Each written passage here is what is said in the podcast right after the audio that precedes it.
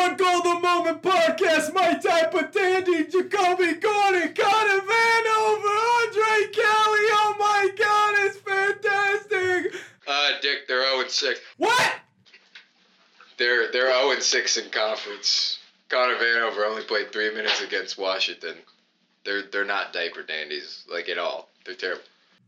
Uh, well, you know what? Forget it. Uh, let's go talk about Duke again. Welcome to the One Golden Moment podcast. MJ, hit that beat.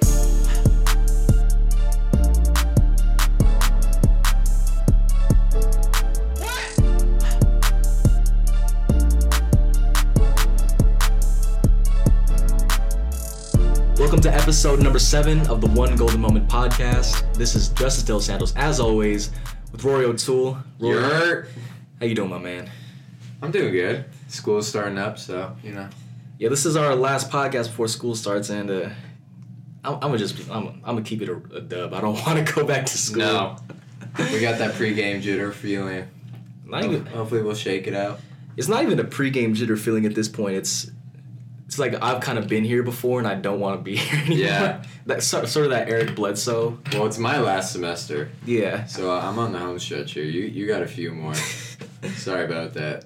Well, usually we're the ones that are asking the question in the post game, but I'm gonna I'm gonna shift that question over to you. How are you feeling about this being your last semester? I'm feeling good, man. I'm just trying to make it count. You know, get some wins. Unlike Cal, I need some W's this semester. I don't know if Cal's gonna get some W's, but I am gonna try as hard as I can. Which I don't know if we can say that about the Cal defense, to be honest, right now. What goals we got for the upcoming semester? We gonna we gonna aim for the oh? 4.0? A 4.0 in life, whatever that means.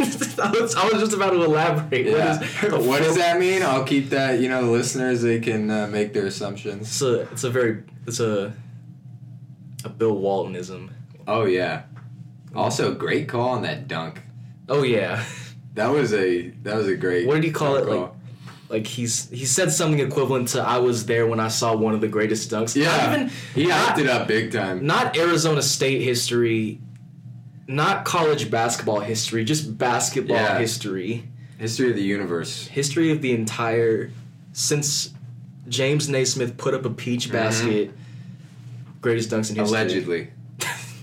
I've never got confirmation on that. Allegedly. Do your research, guys. Listen to Kyrie. Do your own research. but we're, got Cal basketball to talk about. Uh, we are contractually obligated on the basis of us doing this podcast to talk about Cal basketball. And you know, as always, we like to start these podcast podcasts off with a little recap of you know yet another week in Cal basketball. It wasn't the greatest week in the world. Nope.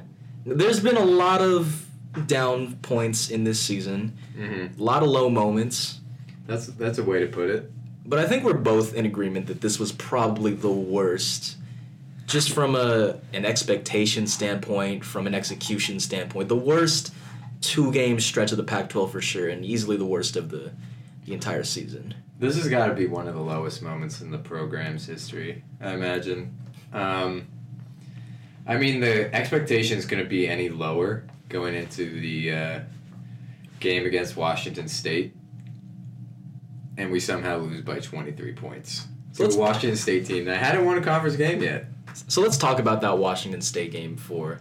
Let's let's sort of let's recap this this Mhm. upcoming week before we start getting into the sort of the the intricacies of, Oh, yeah. of this week. So the Washington State Cal game. This was you know you have the on one end of the the Pac-12 spectrum you have you know maybe like an Oregon State going up against an Oregon. You know these Tier A games. Uh, this was this was two quadrant four teams going against one another. Both teams entered this game without a single conference win. Objectively, the two worst teams in the Pac-12, and you know so Not even objectively, like literally, they were they were the two worst teams. This was like in the English Premier League when you have the teams trying to avoid relegation, and they're just trying to grab those points to stay in the first division. Uh, Cal did not grab those points. We certainly did not. So Yeah. you know you have these two teams. They're both in the in the same tax bracket, so to say. And way of putting uh, it. it didn't go as as expected. I, I expected this one to at least be competitive. But Washington State defeats Cal 82-59. They give Cal their largest margin of defeat of the season, 23 points. That's worse than the Fresno State game. Robert Oh. Franks, Washington State star player, who had been out the previous four games with an injury, decided to make his return in um, when Cal came to town. You can look into. You might want to look into that as you may. You know, maybe this was planned Yeah. that he would come back against Cal and not a, another opponent. but in short, you know, it was a competitive for say the first twenty minutes for that first half, and then Washington State just, blew the for, doors off. for lack of a better term, they smacked Cal. They, they punched Cal right in the face. Oh yeah. They did to Cal what Manny Pacquiao did to Brown yesterday.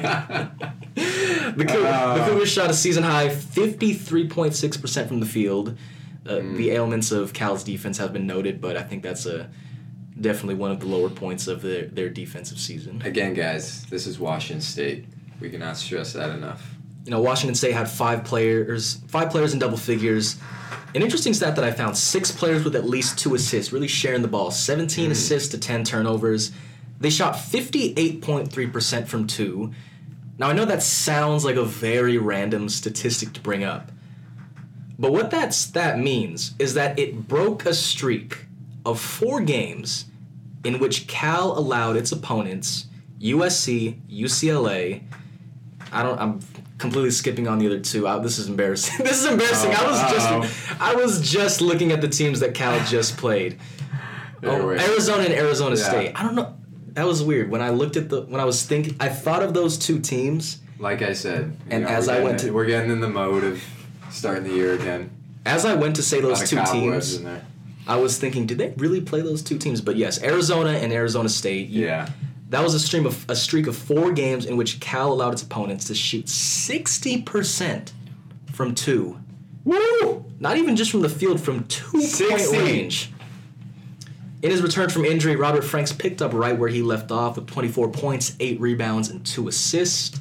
Freshman sensation CJ Elleby had a quiet but productive night 11 points, 4 rebounds, 2 assists, 2 steals, and 1 block. The potential freshman of the year, only a 3 star coming out of high school. Wow. You know, I believe, I don't have his listed height, but I believe it's 6'7, 6'8, 6'9, something in that range. I believe his his hair alone adds about two inches, so I, I wonder if they consider that It uh, come that's the a big NBA hair. combine. That is some big hair. Uh, on, on the flip side of that, it was not a fun night for Cal, as we have previously said. Uh, the Bears shot 39.3% from the field, turned it over 14 times, and only had two players in double figures. Those two players would be Justice Sueing with 15 points and Matt Bradley with 14 points. Moving on to the Washington game, that was a 71 52 loss. It was the expected outcome. Like, if in all real reality, this was sort of the expected outcome. But the way that it happened was First half was close. it was very strange. You First know, half, 29-28 going into the locker room. you know, for about the first 15 minutes of that ball game, Washington couldn't hit a bucket to save their life. No. It was it was as if someone had placed all their hands in dry ice and then Yeah. said, "You know how we're going to warm your hands up? We're going to put it in the Seattle rain." That was about how how hot Washington was from the field. And that cold shooting allowed Cal to be up for most of the first half and even at one point have a, a 10 point lead. I believe at one point it was Yeah, 15 to 5. Yeah. But in the last five minutes of the first half, Washington outscores Cal 17 to 5. Dominic Green, you know, with with the space jams on, Off the bench. off the bench, he started he knocked down three three-pointers over those last 5 minutes that really got Washington in the game. It was David Crisp who started, but it was Dominic Green who carried it. That hot shooting carried into the second half as Washington outscored Cal 42 to 24 and what turned in what was a close game turned into an absolute blowout. Matisse Thybulle, who has a very strong chance of repeating as Defensive Player of the Year, and his zone defense absolutely destroyed Cal. Cal shot 30.5% from the field and one of 15 from deep. Thybulle had two steals and five blocks, in addition to 13 points, four rebounds, and three assists. Uh, on the Cal side, Paris Austin had 12 points, seven rebounds, and three assists, and as well as a career high five steals. And Andre Kelly, first solid game in a while, 14 points and four rebounds off the bench. This was the first time Kelly had scored double figures since San Jose State. Oh. I remember those days. The non-conference days. Better days. An 88-80 win over San Jose State. Uh, Uh, the writing was on the wall. yeah, we should have seen it coming, to be honest. but the sort of the moment of the game happened late in the fourth quarter. Now, I I don't understand the reason as to why the Washington crowd was chanting airball at Matt Bradley. Now, Matt Bradley didn't have the greatest of games. Well, Cal, we like you said, we were one of fifteen. That's six percent, guys, from three. So they could feel it coming. And Matt Bradley specifically, probably easily his worst game as a freshman. He shot 0 of 10 from the field. And Yikes. for whatever reason, the Washington crowd had to do this. Whenever he, late in the game, whenever he had the ball, they started just chanting air ball, air ball. And I'm watching this game and I'm thinking, okay, they're just, they're picking on the kid, they're picking on a freshman. And then with about four minutes left, guess what Matt Bradley does? Airball. He shoots an air ball. It was a. There was about four minutes left in this ball game. They, they might as well have called it right right there. It was it was not a fun weekend up in the, the Pacific Northwest. Only scoring, I believe the what. They barely mustered up more than like 110 points total Yeah. in those two games, even if they've reached the 110 mark. Uh, also, a note of that game: Roman Davis made his first career start in 18 yeah, minutes. Weird lineup. He had five points on one of six shooting, as well as five rebounds. A very a strange lineup indeed. Yeah, it was Roman Davis, Sueing, Austin, McNeill, and Bradley starting with Kelly off the bench, Anticevic off the bench, Vanover off the bench. Also worth noting in that game, Connor Vanover only played three minutes, which was season low. Uh, I have some thoughts on that that we'll get to in a second. I think it's in going back to Roman Davis real quick. The the first thought that I had when I saw the lineup pop up on the screen for uh, like the Pac-12 network, it's like I think he was the last player. So I'm like going down this list. I'm like, okay, Paris, Justice, the usual suspects, and then I saw Roman. I was, I had the same feeling of when UC, uh, during the UCLA game Yeah, because this had happened once before. because it was that very strange lineup when it was, I think off top it was Jacobi, Connor, Yeah, the freshman. Grant, Matt. Yep. I know Andre wasn't in that starting lineup. There's one more player in there. I think Juhwan might have started. It was. Juhwan. Yeah. definitely that starting five was definitely a stranger unit than you know throwing Roman Davis in there, but definitely a very undersized, especially when you're dealing with someone like Washington's Noah Dickerson, who was more of a, a traditional big man. Yeah. And playing his own defense, you got a guy who's shooting twenty eight percent from the field around there. It's not not the greatest thing. Um, shout out your boy though. David Surge Oh yeah, so out here. so lost in the the Washington State game in the very final minute of that game. Uh, David Surge, who I've known since my freshman year, we met. I remember. I remember the night how we met very precisely. It was you know it was a very freshman thing of me to do. I went downstairs to the lounge, uh, the Unit Two Griffiths Lounge, and you know I'm a freshman. You know I barely know anybody here. I'm trying to make friends, and I walk in the lounge and I see like five guys playing pool and I don't know these guys at all. And so I'm just like, you know, a little camaraderie, you know, chopping it up a little bit. And in my head, I see I see a TV in the middle of this lounge, and I'm thinking this is an HD TV. I have my PS4 upstairs, so as I, as I'm playing pool with uh, my boy Nahom, I think it was either Nahom or Ibrahim, but we were playing pool, and I said something to the to the extent of "I'll scrape you in 2K right now." Uh, Oh, I think I was. fighting words. I forgot if I was. I might have been the Hawks. I might have been the Pelicans. I had a big lead late. I think it was like ten points with three minutes left. I blew the lead. Uh, I did Oh. not scrape him in 2K. But that was the night I met David Surge, who is now a walk-on on Cal. He was but prior to this, he was a team manager for two years. Nails his nailed three-pointer in the corner in the final minute of that game. First career points.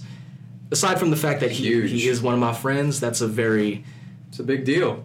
It's a very feel good story. Yeah. definitely there. One of the one of the lone silver linings. Yeah. What's his shooting percentage now?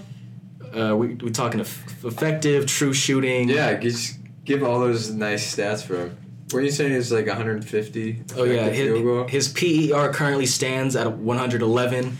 His My God. his true shooting currently stands at uh, 150%. Truly off the chart stuff. So This man is a G code. Put him in Wyking. so lone one of the lone silver linings, one of the lone you know sort of feel good moments D'Lo. of that. Like, who's our player of the week? Honestly, I think I give it to Paris just on account of the five, Ooh. the career high five steals. Not exactly the best week in terms of scoring or distributing, scored on a lot. Yeah. But I think you do got to give it up to you know the career high five steals, especially against a defensive team like Washington. You know, Okay. a little bit of your own medicine there, but Washington isn't the game of discussion, as we both know. It is the game against Washington State. I have a lot of thoughts on this. You have a lot of thoughts on this. Mm-hmm. I've been talking a lot over, about the recap, so I'm gonna, you know, I'm gonna pass it off to you. So, Thank you. what are your what are sort of Um, first impressions, step back impressions, like what? This is a game between the two worst teams. Uh, people on Reddit were calling it the trash bowl, I think. Oh, or the flaming garbage bowl. They really? To give you a sense of how bad this game was going to be. And we just got outworked. They looked like they had more talent than us. They outcoached us. Everything, every box you could check against Cal was checked by Washington State. And I think this has got to be one of, like I said earlier, one of the lowest moments in program history. To get blown out in Washington State in front of about 10 people. I, there was no one there. Like, come on now. Oh my god. And to just Wow, it was it was the worst one of the worst performances I've seen of the season. It might be the worst. Um Would you consider this the worst of the Wyking Jones era over the past two seasons? Because there's been a lot of What- very forgettable games. what was the one? in. Alabama. Where was it? We well there was like some crazy team we lost to that was super they were like D two even maybe or Oh, Chaminade at the Maui Jim Maui Invitational. was that it? Or are you talking about Central Arkansas? Central Arkansas. I think that's got to be the lowest moment, honestly. Right? You think that this might be lower? Well, if I remember right, Central. I remember. I think I was writing the preview for the Central Arkansas game, and I do remember there being someone on that team who had been in the discussion to potentially get drafted. I don't remember if he ended up. I'm pretty sure he didn't end up getting drafted, but as I was writing that preview, I remember someone on Central Arkansas was giving UCLA buckets, and so I saw that and I was thinking, you know, this guy might give Cal some trouble. And if I remember right, he did give Cal some trouble. Still though, Arkansas. I think Sh- Chaminade You definitely like might say. Chaminade? because that's a Division two team. That's a li- that's they're D two. That's a legitimate Division two basketball team. Wow, that's got to be the lowest then. I mean, I don't want to insult Washington State too much. Like they got players, right? They got Franks, they got um, Elleby, they got. I mean, Skaggs didn't play well, but he's he's all right. Pollard. Um, Carter Skaggs quickest trigger in the in the West. Yeah. quickest gun in the West. I mean, Washington State, I mean, give it to them. They played really well, but that's a game where you have to show up. You have to show some kind of fight. You have to show some kind of improvement against the second worst team in the Pac 12. And to get our. You said our biggest loss, right? Biggest This loss season? by margin, twenty three points. Yeah. That's our biggest loss of the season to the second worst team in the conference. Um, I actually thought that's a moment where you almost think like, wow, I don't know if the coach is going to get fired on the runway here, like Lane Kiffin. Oh no. Because that's how low it was. That's how bad it is to. I mean, that's an inexcusable loss, in my opinion. I remember when before the season started, and I was, you know, I did my 12 Pac 12 previews. I sort of went through every team, mm-hmm. tried to see what every team had. And the first team that I did was Washington State. And I remember when I was looking at that roster, it wasn't just who they had that was coming back, it was also the fact that there was like four or five people that transferred. The one that stands mm-hmm. out is Malachi Flynn. I think he was. Remember that game last year where Cal lost on that? It wasn't a buzzer beater in like the tr- traditional sense, but Washington State like five seconds left, Yeah. they sprint up the floor, hit like a layup with like two seconds left. Yeah, it's pretty much over. Malachi Flynn was a very big part of that game. So he had gone. Four other players, or a couple other players at least, had transferred. Mm-hmm. I assume it was because of the futility of Washington State. You know, Ernie Kent. I was reading a lot of sort of the, you know, the SB Nation fan sites trying to get a lay of the land.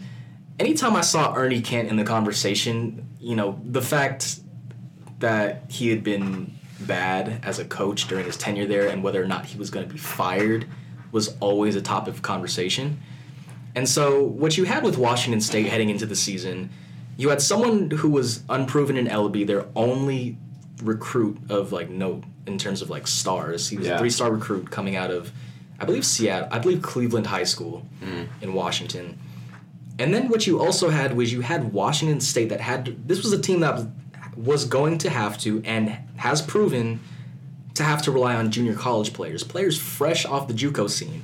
Isaiah Wade, Jervae Robinson, Marvin Cannon, Ahmed Ali. These were four four rotation players, and this isn't a knock against them. These have been solid rotation players for Washington State. But you got these guys playing big minutes straight from the JUCO scene, and I can only imagine that if these guys came to any other team besides Washington State and Cal, they're probably reserves, if not bench warmers, at least first season mm-hmm. coming out of the JUCO scene. And then the JUCO players aside, you also have Deontay Daniels, Jeff Pollard, the aforementioned Carter Skaggs. Again, these are very solid players. Especially, I'm a big fan of Carter Skaggs. Me too. He's not as good as uh, Washington State alum alumnus Klay Thompson in terms of shooting, but Whoa. I think the next time I watch him play, I'm gonna keep a stopwatch on me because I don't think I've ever It's a quick trigger. This is I think this is arguably the quickest trigger that I've ever seen in terms of a shot. Mhm. Even including professional players, like you Yeah. can you can line them up like Curry, Klay, Durant, Mhm. Petrovic, Bird, Stojakovic, Skaggs. this is this That is sounds hilarious. part part parody, but also Yeah. it's kind of ridiculous how quick he shoots. No, and he's it is. effective too. And he's It not is. He is not scared at all. I remember I was watching their game against Seattle live. I don't think I've seen like a quicker trigger from like 30 feet out. Yeah, he's crazy. So this is a team, a lot of solid role players, but then the combination of losing out on a bunch of key players, of having to bring in JUCO players, of having only one recruit, of of having to rely on, you know, it's it's one of those instances where it's like if this guy's if this guy who played five minutes can at like play 20 minutes and average this amount of points. It was a lot of that going on. And for Cal to be worse both on the floor that night and throughout the entire season, and to get smashed by 23 points to that team. This was a team, you know, Jacobi Gordon, before he went down with that injury, he was a four star. Matt Bradley is a four star. Andre Kelly, a three star, but early on he didn't play like one. Connor Vanover, a three star. This is, and then you also include Sueing and McNeill and Harris Dyson and Austin and everybody else in the mix. You just look at that from like a straight talent to talent standpoint, and They should be better. it feels like it should have been a win, if not at least competitive, you, you know, on the road. And I, you know, I understand the home court advantage. I understand Cal did have to travel. what home court advantage? There was no one there. There was no one there. According to the official box score, there was 2,130 people there. It was I, I'm not sure if this is an AT&T, oh, excuse me, Oracle Park situation Uh, where where they juice the numbers a little bit. Yeah, where they instead of actually including who went through those turnstiles, who actually bought the tickets. So I'm not sure if there was actually 2,130 people there. But it seems like every like cutaway shot, there was just no one in the stands. There was no one there. Um, So I don't even. Was Wyking there? I think he was gone in certain cuts. I didn't see him. I think he might have been out auditioning for roles for more more extra roles in uh, Bench Warmers Five. I think I don't know. so That's a reference. He he's look it up, guys. You can Google this. Wyking has an IMDb. This man has acted. I'm not making this up. Very minor roles, but acted nonetheless. Yeah, he's a thespian. He's uh, he, he has other interests besides basketball, which is very obvious at this point in time. So, But like to your point though, to not keep it competitive against his team, that's a moment where you have to say there is something fundamentally wrong with this team. This team has either given up on the coach or the coach has given up trying to make significant changes with his team. and when, when we were preparing for this podcast, you mentioned the the tough love article that was written by Rusty Simmons Yeah. at the Chronicle. Um, yeah, I mean that's his approach right now. Is he's uh, going with the tough love, and I that this is kind of a recurring pattern with Wyking. I don't know if you've noticed this. He talks a lot about attitude and identity, and kind of these like emotional things that you can't really quantify. I don't hear a lot about strategy or tactics, and I think that's where we're getting washed by these other teams. Is we're just like outmaneuvered on the floor all the time. I mean, don't get me wrong, identity, effort, love for your teammates, all those things matter if a team's going to win, but you also have to be coached up and people need to know their roles. And clearly they don't. And it's hard to know if we have any real strategy when we're out there playing. There was a. we were looking over the Washington State Cal highlights just to as a refresher before recording this podcast, guys. and there was one player in particular that kind of, for lack of a better term, kind of blew our minds in terms of just overall confusion. To be fair, we don't have total context. Yeah, this was spliced. Yeah, to, to be fair, we, we weren't able to see the five seconds that happened before this play. Um, Yeah. Side note, I, I do wish that one the extended highlights were a little longer, and they I wish the extended highlight I would be fine with the extended highlights being four minutes, five minutes if they stretched out these plays a little Yeah, longer so I whole could see what happens. Yeah. But also, I would uh, anyone from Pac-12, if you're listening, I would appreciate a, a full game replays. Of, Please. full game replays. Take some of Larry Scott's salary, send it that way. But Doesn't there, need all that money. there was a play in particular that caught both of our attention, not for any good reasons. I, I'm gonna let you sort of take the Narrate this. take the driver, uh, take the Wow. the keys to the car on this one. This, so it's 22-19 with 10 minutes to go in the first half. Okay, we're, it's still a ball game here. It's one possession game, and the best way to describe this is this Austin right here at the top of the key, or is that McNeill? I can't even tell. it's yeah, it's kind of a, I think that's Austin. oh wait, no, Austin's right here. Yeah, I believe No, that's this McNeill. This might be Jacobi Gordon actually. Wait, no, that No. I think we need to run this play. Yeah, we need to run this. Look, We're gonna pause it real quick and then we're gonna run through this play in real time. Okay, so we've looked at the play. Uh, it's hard to gauge who's who when a it's a still shot Yeah. and the numbers are blurry and someone's number is entirely covered. But we just ran through that play one more time. Which I have the still still here. Uh, would you like to sort of describe? And we're gonna put this in sort of a show notes. Like we're gonna Yeah, we'll, we'll, cut this. We'll link this up for you guys. but would you sort of like to just So Does- we have Juhwan. In the best way I can describe this, honestly, guys, is Naruto run form. I don't know what he's doing here. Um, he looks like he might be trying to scare the ball handler. I'm not sure. he's at least trying to get in front of? Anyways, so we have Bradley getting posted up by Wazoo's big man. That's already a mismatch down there. So that's already a negative here. Carter Skaggs. Harris right corner. Dyson, who is turned into Naruto, has been beaten on the play. Okay, and uh, I think that's Gordon. He's guarding his man on the wing. so Gordon's guarding Skaggs. That's the one on the right wing. one good thing here. Mean, let me tell you, this is in front of Cal's bench. Okay, Wyking is yelling at his team. They should know where they're supposed to be. Also, before we proceed any further, Yeah. let's count jerseys. One, two, three, four, five yellow jerseys. Yeah. That's Cal. One, two, three, four. We count. F- this is a four on five situation. We have the advantage. theoretically. Theoretically. But Cal is finding ways to break the game of basketball in new revolutionary ways. Uh, okay, we're bearing the lead here. Yeah. The biggest thing in this still, Roman Davis and Paris Austin. They're playing leapfrog in the corner here. I, I They are literally, they have their head turned from the ball. They're not even looking at the ball. Their man is on the wing, wide open. And there's also an open lane. So this man, yo, he, he has his uh, he has his teammate on the wing, or he can take it in for a layup. and I believe he, he takes it in for a layup. And PA and Roman Davis are playing leapfrog in the corner, not even looking at the ball. it was This this place. This is how you become one of the worst defenses in the history of the Pac-12, and one of the worst in the country currently. so a, a lot of what we were just saying in terms of that play, uh, it'll make a lot more sense when we actually pull up the play itself. And Well, guys, have you ever seen a car crash?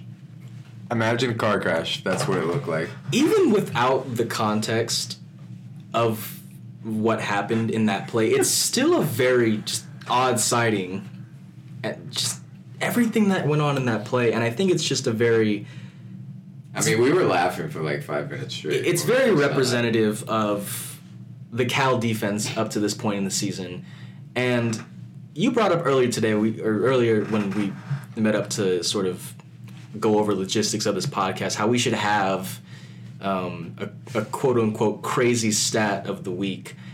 And before you even, I don't even know if you had even suggested it yet. I had one for you. Now, this stat, as of recording time, it's 10:07 uh, Pacific time at p- p.m. on January 20th.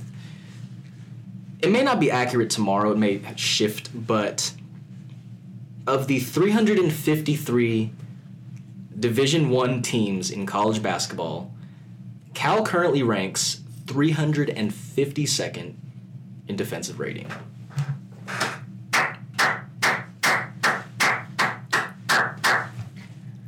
Wow, And that's actually kind of impressive to be that bad. it really depends To on be that poor on the defensive end. You have to try to be that bad. it kind of so it really depends on what metric you use defensive rating isn't a you know they don't really take into account who's playing who Mm. so i think if you go into defensive efficiency they're more like 330 range but even at even that it's We it's not sound like we're defending them in court, trying to find one good thing. we're defending them for their Ah! Yeah, i did mock trial for three years There you go. it's, it's no coincidence that my name is justice Hey. Actually, this is a, this is a dumb joke I like to tell people, but when I was so I was kind of at a before deciding to do like pursue sports journalism. Uh, one of my things was I was either going to become a lawyer or do sports journalism. And if I was to become a lawyer, the route that I would want to take is become a Supreme Court justice. So my title would be Justice Justice De Los Santos. Woo! Side note, but nothing to do with what we're talking about in terms That of would have been fire, though. That would have been fire. It would have. I think I would have just They would have given you the job, no problem. they still would have figured out a way to spell my name wrong, but Oh, that's for damn sure. every every time I go to a another arena, I always keep track of how they spell my name. Some people because my name is Delos Santos, and when people see the Delos part, they like to break it up Mhm. because they've taken a Spanish class. Yeah. and uh, I'm not uh, Spanish or Hispanic. I'm Filipino, Mhm. so they they'll they'll either break it up or they'll capitalize the D when it's a Yeah, they lowercase get d. creative with it. Uh, With it's some accent marks there. sometimes they just forget the Delos altogether and they just call me Justice Santos. Santos. Like, Okay. we don't need that part. We're, we're getting off track here, but Just like Cal's defense. In the corner. Getting lost. Not looking at the ball. You guys got to see this possession. This is we'll we'll throw this possession nutty. on there. it's nuts. But the Washington State loss has has forced our hand. It has forced us to re-examine the question: Does this team go winless in conference? Now, before we, we get into it, I want to note this now because I ver- I, know, I remember the last podcast. I noted it pretty late in the game. When conference play started, Cal had a, about a according to KenPom, a 0.2, 0.0 or 0.2 chance of going winless. You know, fair enough. Mm-hmm. Yeah. After the when we were recording the last podcast, that number had been up, been bumped up 1.2. And you know, makes sense. Loses a 5 straight. You know, might go up a little bit. As we are recording this podcast, Cal's chance of going winless in conference is up to 4.7. And Not insignificant. and these the two games that are coming up this week are probably the two most important Yes. of the entire season. Yes. Colorado and Utah.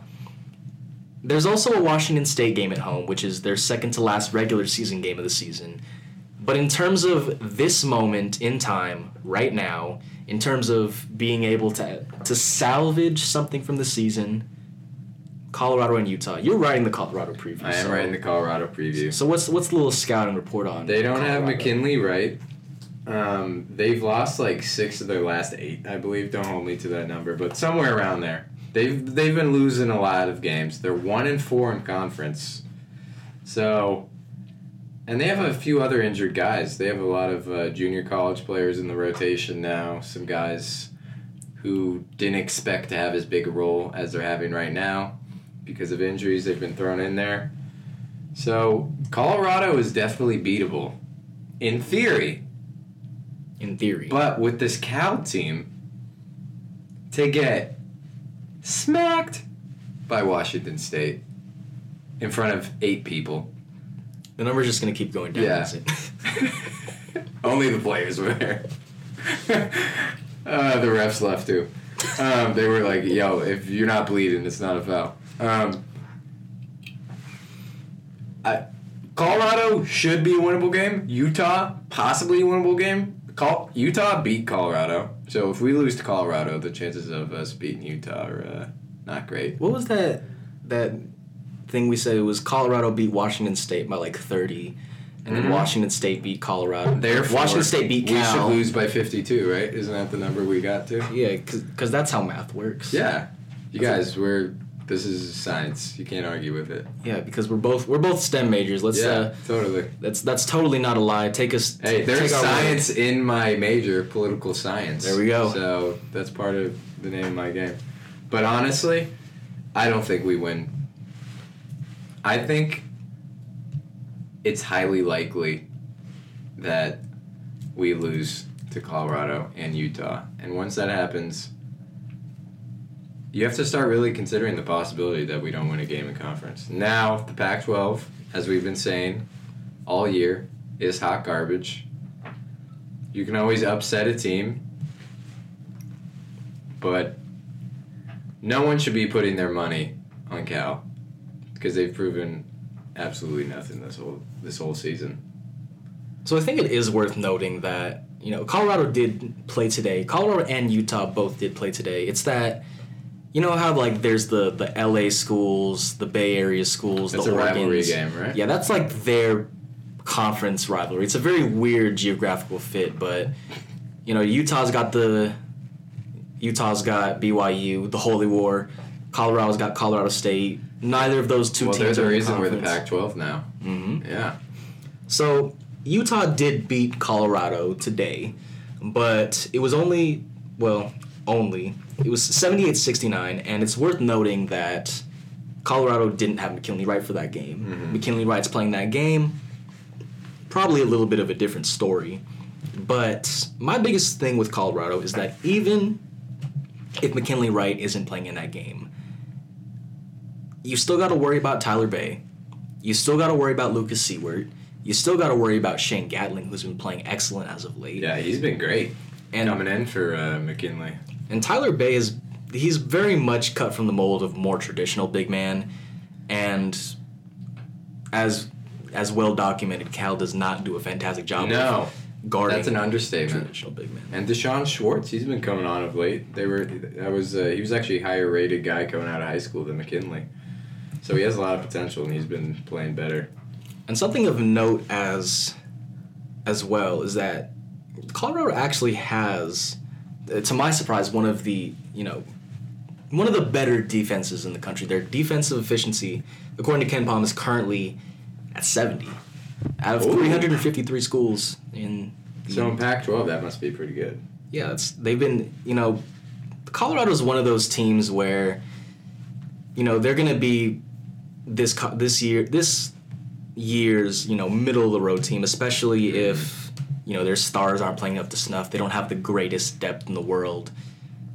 But you can't either discount Bey or Siewert or Gatling or Schwartz. Those are guys like even without McKinley Wright, they could beat Cal, especially considering what we just saw out of Washington State. I mean, I feel like if you're a Cal fan, you have to go into every game expecting the worst. Because that's all we've been getting from the team. Um, so we should all be expecting a loss to Colorado. Now, do we have a chance? Yes. Colorado is not. With all that we were gassing up with, I mean, they are one and four in conference. So That you being know, said, they're beatable, but I'm not confident at all That that being- Cal can pull it off. that being said, Cal is uh, 0 and 6 in conference, Yeah. losers of seven straight. Yep. I think it was also worth noting. You brought up the injury problems. I was also when I did the power rankings for last week. I remember there was also another. Who was I'm trying to? Yeah, Namon Wright. His health was still up in the air, and Is that how you say it? Is it not Naaman? name Is it. it Namone? I think that you could either pronounce it either way, or I don't. I'm not sure how it's pronounced. I'm just. Namone I'm, sounds better. I'm sort of guessing how that's pronounced. I And liked then- it though, Naaman right. Like he's naming right. And then who was it? I think was it someone was academically ineligible as well. Mm, yeah, I don't know yeah. if it was name and right too. Yeah, no, there was someone. Uh. So I just pulled up who it was. It was Evan Batty. So Mm. Evan Batty's academically ineligible. Wright's injured. There's two. Both Wrights are actually injured. I, I was like, I was thinking, like, wait, why does that sound so weird to Walton. say? Walnut for the year. So, out of all of the the non, I would say the non Washington State teams, Colorado, if if there's a team that Cal has the, a chance to beat, Colorado's probably at one of its lower points Yep. of the season. They're wounded right now.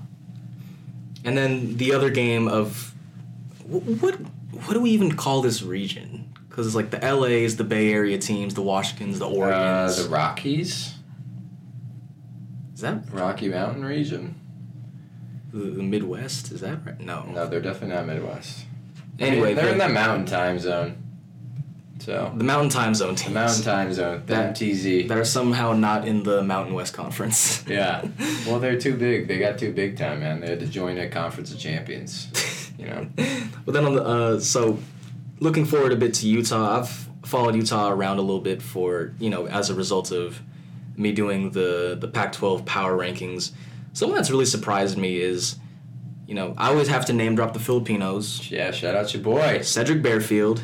Never met him in my life, but But hey, there's just for the No. culture. we're not represented very well. As- Aside from Manny Pacquiao yesterday, Mhm. we're not Filipinos aren't represented very well in in major Yeah. uh, sports, but he's been he's been sort of having a renaissance as of late. He's you know, I think it's a I don't think it would be accurate to throw him in the player of the year conversation, but he's definitely been balling out as of late. 20 point games here and there. And they also have one of my the more intriguing young cores for me in the entire Pac-12. You know, you see a lot of teams like UCLA and USC and Arizona to an extent that have a lot of the, you know, one and duns and have sort of taken on like the one and done mode that's sort of taken college basketball by storm.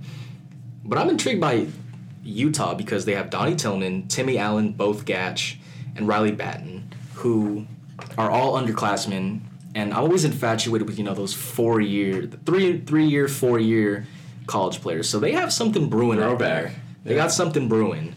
And I think Timmy Allen's coming off of like a 20 point game, something or a really impressive game against uh, Colorado. And he's a freshman, right? Yeah, Allen. Gach, and Battin are all freshmen, and they're all so Allen's averaging just a shade under. Well, he's now probably averaging ten. Uh, Gach is averaging eight, and Battin's averaging seven. And you know these are freshmen. It's kind of like a little, you know, you see this team, and it kind, if you squint hard enough, it kind of reminds you of last year's Cal team from a a roster construction. Well, not necessarily roster construction, more of just a a class construction. You know, Yeah, yeah. I think that'd be the appropriate way to put it. So, but again, at Utah, another another number that just really surprised me was their offensive efficiency, according to KenPom, is 35th in the entire country. That's approaching nationally ranked teams territory. Well, it's good we're such a good defensive team. We're really gonna clamp down on that. Yeah, Larry Krystkowiak has been known for, you know, creating these defensive stalwarts, but this season it's been the offense that's sort of been carrying Utah for the entire season, and it's always fun to see how coaches adjust to a a change in personnel and sort of yeah. what that can mean for. It's crazy to see a coach adjust. It's just it's a treat to see adaptation. So, in terms of Utah, again, just to just to bring it back, I don't see that necessarily as a game, game. that's that's a game that's winnable. Uh, Tough game. KenPom, you know, the wonderful site that is KenPom, does, Shout out. does not project Cal to win either of those games. They actually give Colorado a lower. Ch- no, they give Colorado a higher chance of winning. As strange as that that may be, based on how we've talked about them, but KenPom has Colorado beating Cal seventy-eight to seventy-one with a twenty-six percent uh, confidence rating percentage, mm. and then Utah 78-74 with thirty-six percent confidence rating. So Wow. not favored. KenPom is much more optimistic than we are. It was actually I think I posted this earlier in the week. There was a there because I was I think I was looking at Cal's KenPom page at least like once a day just to see it like check up on everything. Mm. And there was a point in the week. It's not accurate as of right now as I'm saying this, but there was a point in this week when Cal was favored. Well, favored isn't the right word, but Cal was projected to lose every single game here on out. That's Colorado, Utah, Stanford, Oregon, Oregon State, UCLA, USC, Arizona, Arizona State, Washington, Washington State, and Stanford. All of them. Lose all of them. Lose all of them. And it's also noting that at, you know, I say 4.7 chance of winless. It was 4.8 at one point, so Wow. So the So- Washington State game is currently they're currently favored now. The one that's at home, that's the second to last game of the season. Uh, they're projecting an 80 to 79 win with a uh, 51% uh, you know confidence percentage. And you know that winless the chance of a winless record has gone down from 4.8 to 4.7 so improvement. Marginal but Yeah. improvement. I think the biggest thing is if they don't beat Colorado, which they probably won't, and they probably won't beat Utah. If they don't beat either of those teams, then we really start getting in a danger zone of this team going winless in conference. Because after that, after yeah, after the Colorado Utah game, that's when they hit the gauntlet. Exactly. So here's Cal's schedule after the Colorado and Utah this upcoming week. Rival, rivalry weekend against Stanford, Mhm. Oregon on the road, and Oregon State on the road, two Tier A games. UCLA and USC at home. They are, we, they've already beaten us. Arizona and Arizona State on the road again. they've already beaten a us. A pair of Tier A games. Washington and Washington State at home, Already beat us. and then Stanford on the road, a Tier B game. So to to finish off the season of the remaining games of the 1, 2, 3, 4, 5, 6, 7, 8, 9, 10, 11, 12 remaining games, Cal has four Tier A games and two Tier B games. And I think KenPom takes into account home court advantage, but as we saw in the uh, Arizona game with the U of A chance, Sometimes we're on the road in our own stadium. I think someone said that Cal fans are very fair weather, and I, you know, as someone that goes to this school, it's a, it's a little bit of a knock, but I mean, to be fair, why would anyone support this team right now? The only people who are going to come out to the games are the alumni who happen to live in the Bay Area now. Or they're just traveling because they want to see the beautiful Bay Area. Um, but yeah, that is. I mean, when you hear that, are you confident that we can eke out a win? I mean, we're gonna have to rely on either an upset or taking out our rival, Stanford, or Washington State in Poop Bowl number two. Um, I don't know how you can feel. I don't know. People were talking about this Washington State game, second last, like, oh, we're, well, we're gonna win that game. We just lost by twenty three, in front of six people. How how can anyone be confident we're gonna win that game after they absolutely dominated us? It's because they were they were on the road. That's it's Yeah, because they were on the road. road, No, no. So if we don't beat Colorado or Utah, which again we probably will not, um, I think we gotta consider these uh, worst case scenarios because it does not look good, guys. It does not look good. Yeah, just as someone that's kept a very close eye on the Pac-12 this entire season, and someone who like, you know, ev whenever I'm doing these power rankings, I'm always having like the player of the week and who they play, and I do like a very deep dive into like how they played and how the games went. And so like now when I see these teams, I'm not just seeing like a name, I'm seeing like the context of their entire season. And I look at every single one of these teams and I I just don't see a winnable game. Well, USC, UCLA, they're gonna dominate us in the paint. Arizona, just flat out more talented, gonna dominate us in the paint. Arizona State, flat out more talented. Washington, we just can't score on that zone. Washington State, Robert Franks, um, I think he adopted half our team. He he is our daddy. Um, Stanford, they've got some players, man. I mean, they haven't been they've been a little uneven this season, but I mean, I like their team. So I know that KZ Okpala is yeah, more likely than not going to be a lottery pick. Part of me really wishes he would stay the full four years just to see what that core would get your like money, with, kid. with Daejon Davis, Get your money, kid. Cormac Ryan, and Oscar da Silva. But he's definitely destined for the league. He's probably going to, as as weird as this sounds, he might, you know, Bol Bol still is in this conversation, but he might just end up getting drafted higher than Bol Bol and be the highest. Well, yeah. Well, Bobo, he's got the foot injury. I don't know who's touching that, to be honest. That's, uh, I mean, I guess, did Embiid have a foot injury going into the draft? I believe that was yeah, that was what was the Yeah. The major I mean, thing. maybe someone takes a flyer. Daejon Davis, he's been great. yeah. I, I just look at De this. Silva. I look at every team that Cal has to play, and I'm either thinking they have a cohesive unit or they have just one or two players that can flat out dominate. And this was a when I was writing the notes for this podcast, I thought of none other than the Golden State Warriors. Now, Wait, what? now you might be you might be thinking, Which Golden State Warriors? The ones that didn't make the playoffs for 14 straight seasons? I'm thinking of the three titles in Oh! as Golden State Warriors. Now, I'm, I'm taking off the glasses for Yo, this one. I want yo, I gotta I, hold me back. I gotta clarify.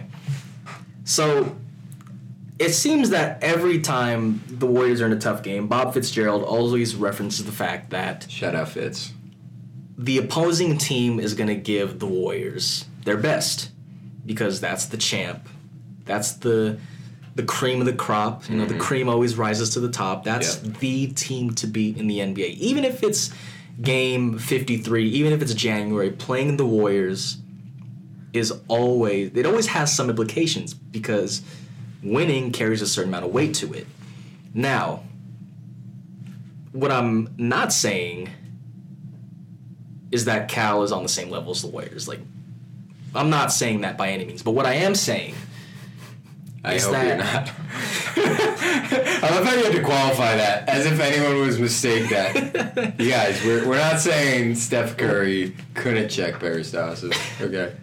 but what I am saying, this is what I what I sort of hypothesize is that Cal is going to evoke that same level of when we're playing this team. Um, this is from the opponent's perspective. When we're playing this Cal team, we need to win.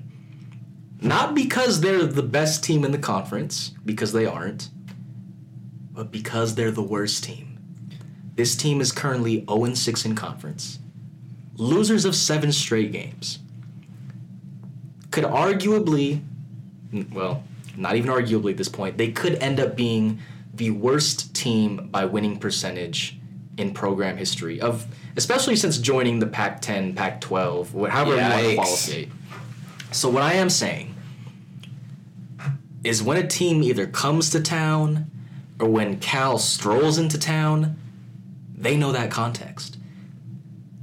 And a loss to Cal, especially to a Washington, to an Arizona, to an Oregon, to an Oregon State, to a UCLA, to a USC, for those teams that are trying to get to the tournament, because only one team can go to the tournament for those teams that are on that bubble, even even the Colorados and Utahs and the Washington States, Nobody wants to lose to the worst team. Nobody wants to lose to the weakest. nobody wants to be the one team that loses to Cal. And because of that, I think there might just be that extra incentive to you to have that feeling like we need to come out. We can't have this be the loss that burdens us the entire season. You don't want to get roasted for the rest of the year for losing to Cal. not I, it's hard to say what I'm saying without coming off as just very just very mean. It makes sense of a better though. term. But it feels there's sort of a feeling that in terms of like implications for the rest of the year, Someone every could get fired for that for losing to Cal. well, Steve Alford already did get fired. We didn't. Cal didn't get a chance to be the team Yeah. that fired Steve Alford. Dang it. If But- only, if only we could have done that. But it's just that there's this feeling that you know, well, can, if if we're calling if the comparison here is the Warriors, let's call them the anti-Warriors, in that it's they're just such the polar opposite that it's like this isn't just a this isn't a middle of the pack team. Like this isn't just like I'm losing to the sixth best team or the sixth well sixth worst. This is when you thing. lose to the current Cleveland Cavaliers. You know, when you lose to a tanking team. Are we tanking for Zion, by the way? Is that what's going on here, guys? Uh, maybe, we're- maybe we're tanking for RJ. I don't know. It's a little. We don't know. You know, I, I'm no expert of the CBA and draft rules, but uh, I, I hate to tell you this, Roy. I don't. I don't think that's possible. Wait, wait, what? We just suck. They gotta. They gotta recruit Rory. Uh, They gotta get their their own players. Uh, there's no tanking in college basketball, unfortunately. There's no trades either, or free agency. Could you imagine? Well, I guess transfers, but That would be amazing. Speaking of transfers, though, can, I need to acknowledge that the Pac-12 just had its third in-season transfer when Emmanuel Akot of Arizona uh, announced his intent to leave the program. He joins Jordan Usher. Akot's transferring Akot's transferring. to where? He just said he's going to transfer. And he said he's just just going to transfer. So he joins Wow. Jordan, Jordan Usher of USC and Vante Hendrix, which side note, dope name. Yeah, that's some of amazing Utah. I name. think Utah could use a Vante Hendrix right now. In all honesty, Damn, Akot's transferring. He was starting. he was starting. I get it. I mean, he wasn't like he was definitely like the last option. Yeah, he definitely wasn't having. He wasn't having the best of seasons, but No. it's still at the end of the day, I'm it's still surprised though. it's still a body. Wow. So that's that's sort of where we are in terms of Cal season. That they've begun. They've This is become. this is early, and this is just speculation. But do you expect any transfers from this year's team?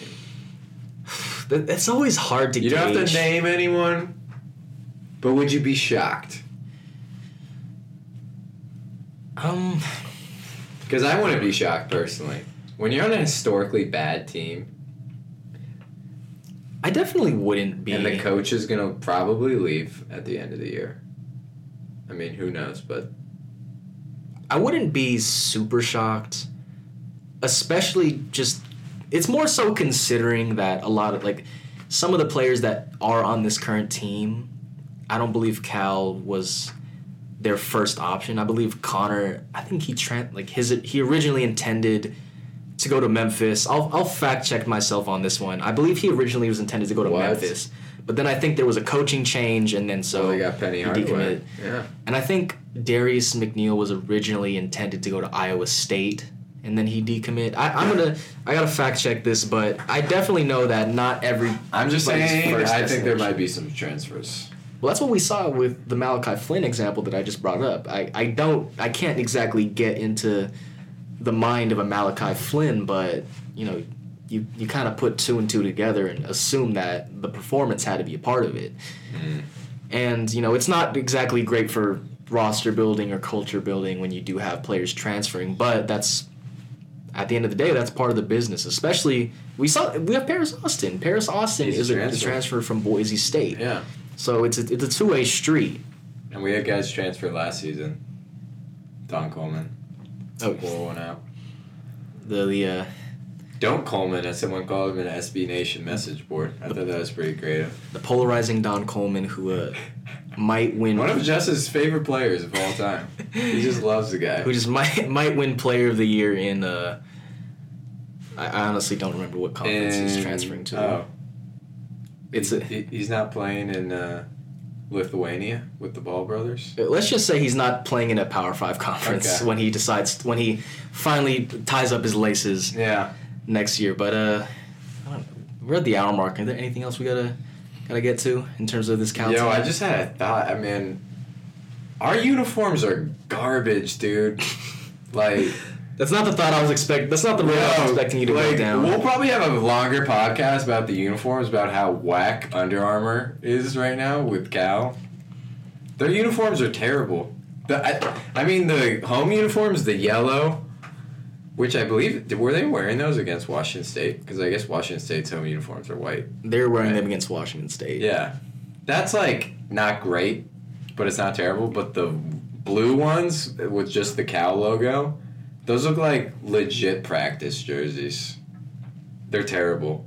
I'm actually a fan of the blue ones over the Really? yellow ones. Over, over the yellow ones. The Just- yellow ones at least got like the yellow ones a little swag and the. I mean, I don't like the lettering, but I'm not really. I'm not a the blue one looks like a practice jersey, right? kinda. I'm just like, man, this is. We're not looking good, and we're not playing good.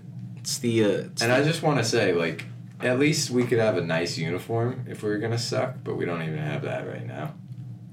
I've proposed. You know, because you know how you know Oregon has the forest on their hardwood, Yeah. and then Washington has the entire like Seattle skyline. Mm-hmm. I've proposed to multiple people that the three point arcs for Cal, they should be Sather Gate.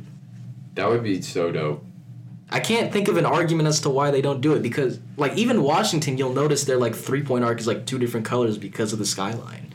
That's the thing. Like, we don't even have any juice, any swag with our team. There's no jerseys hanging in the rafters. Are No. you kidding me? Next time you go to a game, look up in the rafters. There's, I think that it's because it's a fire hazard, but Wow. uh, it's not a. You know, especially on recruiting trips, if you go into the gym, There's not a lot of history there. I mean, you- they got the Pete Newell statue. that's Yeah. true. They got stuff around, but yeah, that just hit me when they were playing Washington. Washington with the nice uniforms, the nice court, a student section that's lively, Channing airball. airball and then airball, and then you just look at Cal, and it's just Did you see the what the antithesis to that. what the students and the players were doing like right at tip off? No, So what they apparently I don't know if this is a thing there, but you know like the the the wacky inflatable like tube men. mm-hmm. So like imagine like a legion of them like joining arms and like swaying back and forth. wow, Like that's what they were doing, and they were doing it on the bench too. And I'm thinking like, damn, this is dope. Like that I- is kinda- actual home court advantage. Yeah, when you when you go into Alaska, Yeah, Seattle Airlines- fans are legit. I mean, we see with the Seahawks and with Washington too. uh, before we get out of here, Rory, uh, I'm not going to forget another time. We got to do our Canadian Player of the Week. Now, Yo, I need to before before we proceed. I got some. I got two clerical things that I need to that I need to address. Um, Of course.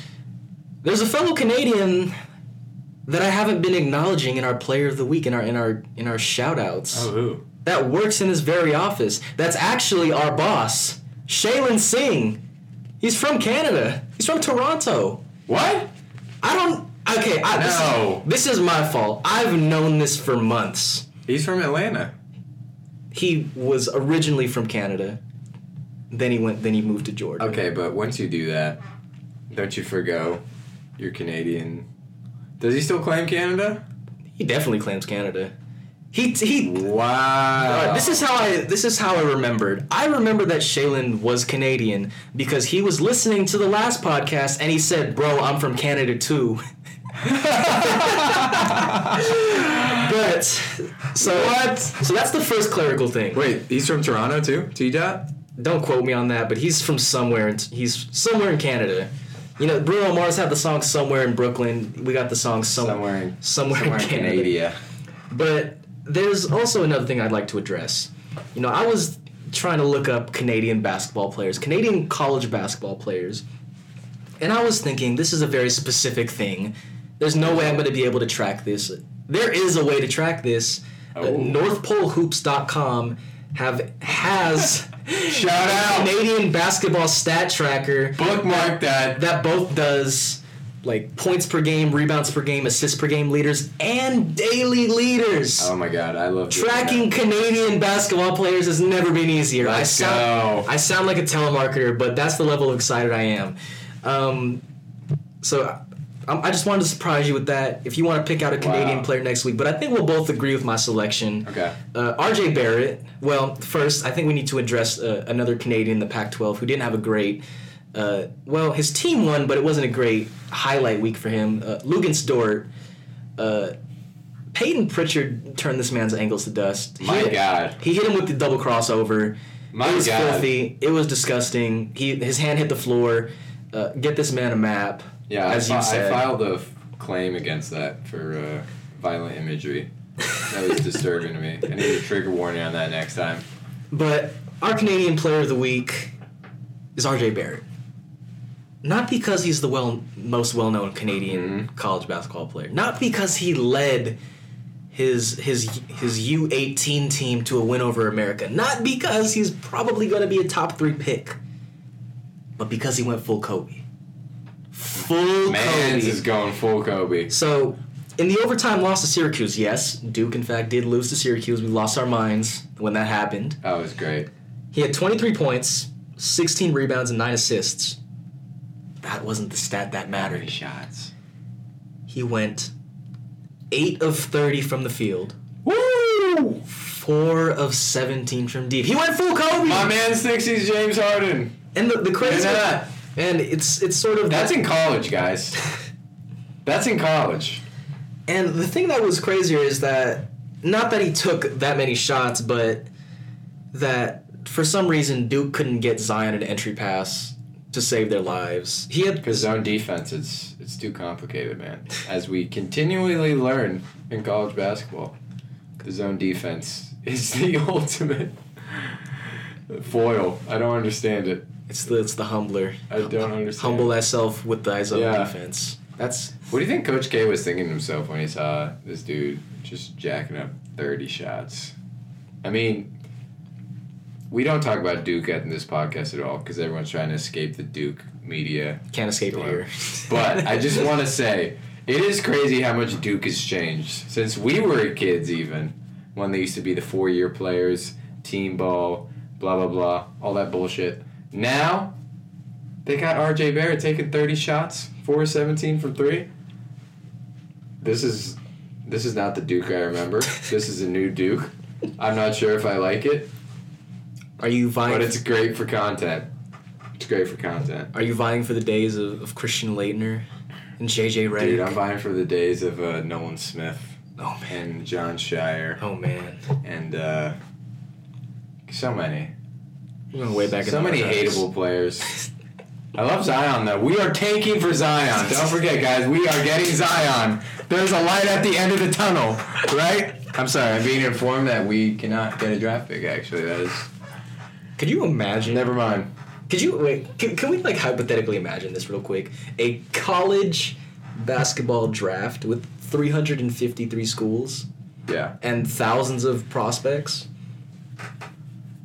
That, that was a dumb thought. It's 10:46 at night. but, but I was I was just thinking of of like, Would anyone at Cal get drafted? Is that your question? it's not. It's more so like ima- like at the end. I'm imagining like this going down, how like the NBA draft goes down, like the worst teams in the country get like the top The top picks. pick. So like imagine a scenario in which like Incarnate Word or or like Central Arkansas or, They or get- like Cleveland State That gets would Zion. be the greatest thing ever. I think I need to get some sleep. Yeah.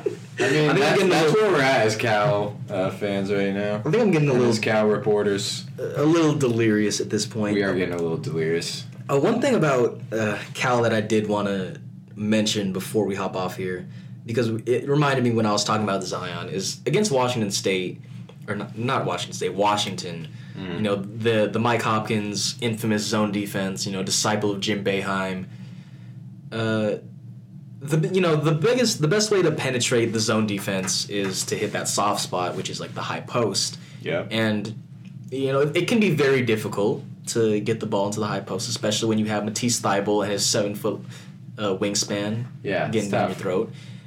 But you know, sometimes the best way to you know get get a ball is to know you know this isn't just basketball. If you're playing kickball, you're playing if you're playing uh what is it three flags up when you throw the ball. Yeah, and, yeah, three flags You know, up. you know sometimes the best way to get a ball is to just be tall. And in basketball, it also helps, It uh, helps to to, to get the ball in the bucket if you also have a jump shot. Uh, there's two. There's a person that has both those qualifiers. His name is Connor Vanover. Ooh! He only, you know, I don't, I don't know if he's injured or not, or if he had a like if there was something that happened, but he only played three minutes against Washington. Wyking Jones did say something to the effect of he has to play defense, and that's why he didn't play that many minutes.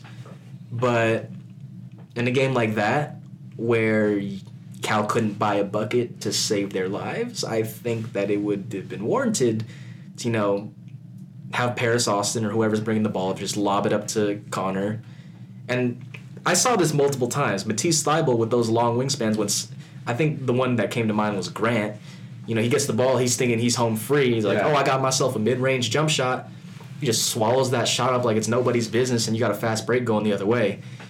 Uh, I don't think Matisse Thybulle is blocking Connor Vanover, especially when he gets airborne. That at that point, the shot's like ten feet high. Yeah. And I know that Matisse Thybulle has a 41 inch vertical, but you know, two steps to get 10, 11 feet in the air isn't an easy task. So that was one of my. That makes no sense. It's It was- one of those like head scratchers. Um, yeah, I he definitely would have helped. I mean, yeah, it's it's to only play three minutes. Uh, it's pretty weird. His minutes have been up and down the whole year. He's definitely been struggling as of late. Yeah, But- has. But then again, who on this Cal team hasn't been struggling as of late? Yeah, honestly. I believe I, when I was researching for the podcast, I saw that I think it was like five rotation players were shooting under uh, forty percent from the field Oh, in yeah. conference play. Oh yeah. Also of note, how could I forget this? Your boy Jacobi Gordon. He didn't play at all. I don't know if he's my in boy Washington. anymore, to be honest. Well, regardless of whether or not I don't know. I might have to revoke boy status. This dude, he's becoming an acquaintance again. Well, Jacobi Gordon. This was He's sort of falling off. it was lost in the shuffle of the Washington State and Washington game. I think he only played like three total minutes. I don't even remember him Now playing. he did have an Achilles injury heading into the year, and that's one of those things that's a nagging injury.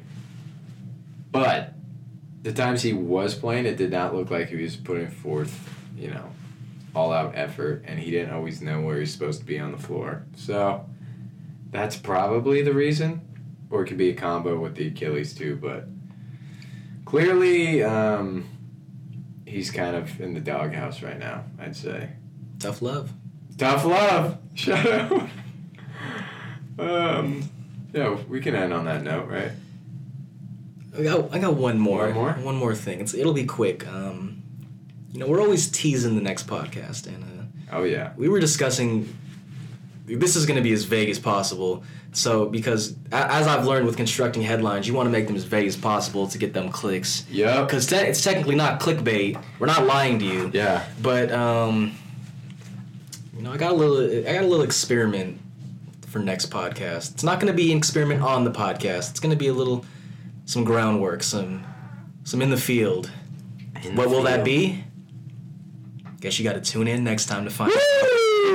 Until next time, this has been That Justice smooth. Dos Santos and Rory O'Toole for the One Golden Moment podcast, episode number seven. Until next week, when we go back to school, unfortunately, Ooh. Cal Berkeley, number one public university. Shout out. Go Bears. Until next time, signing off.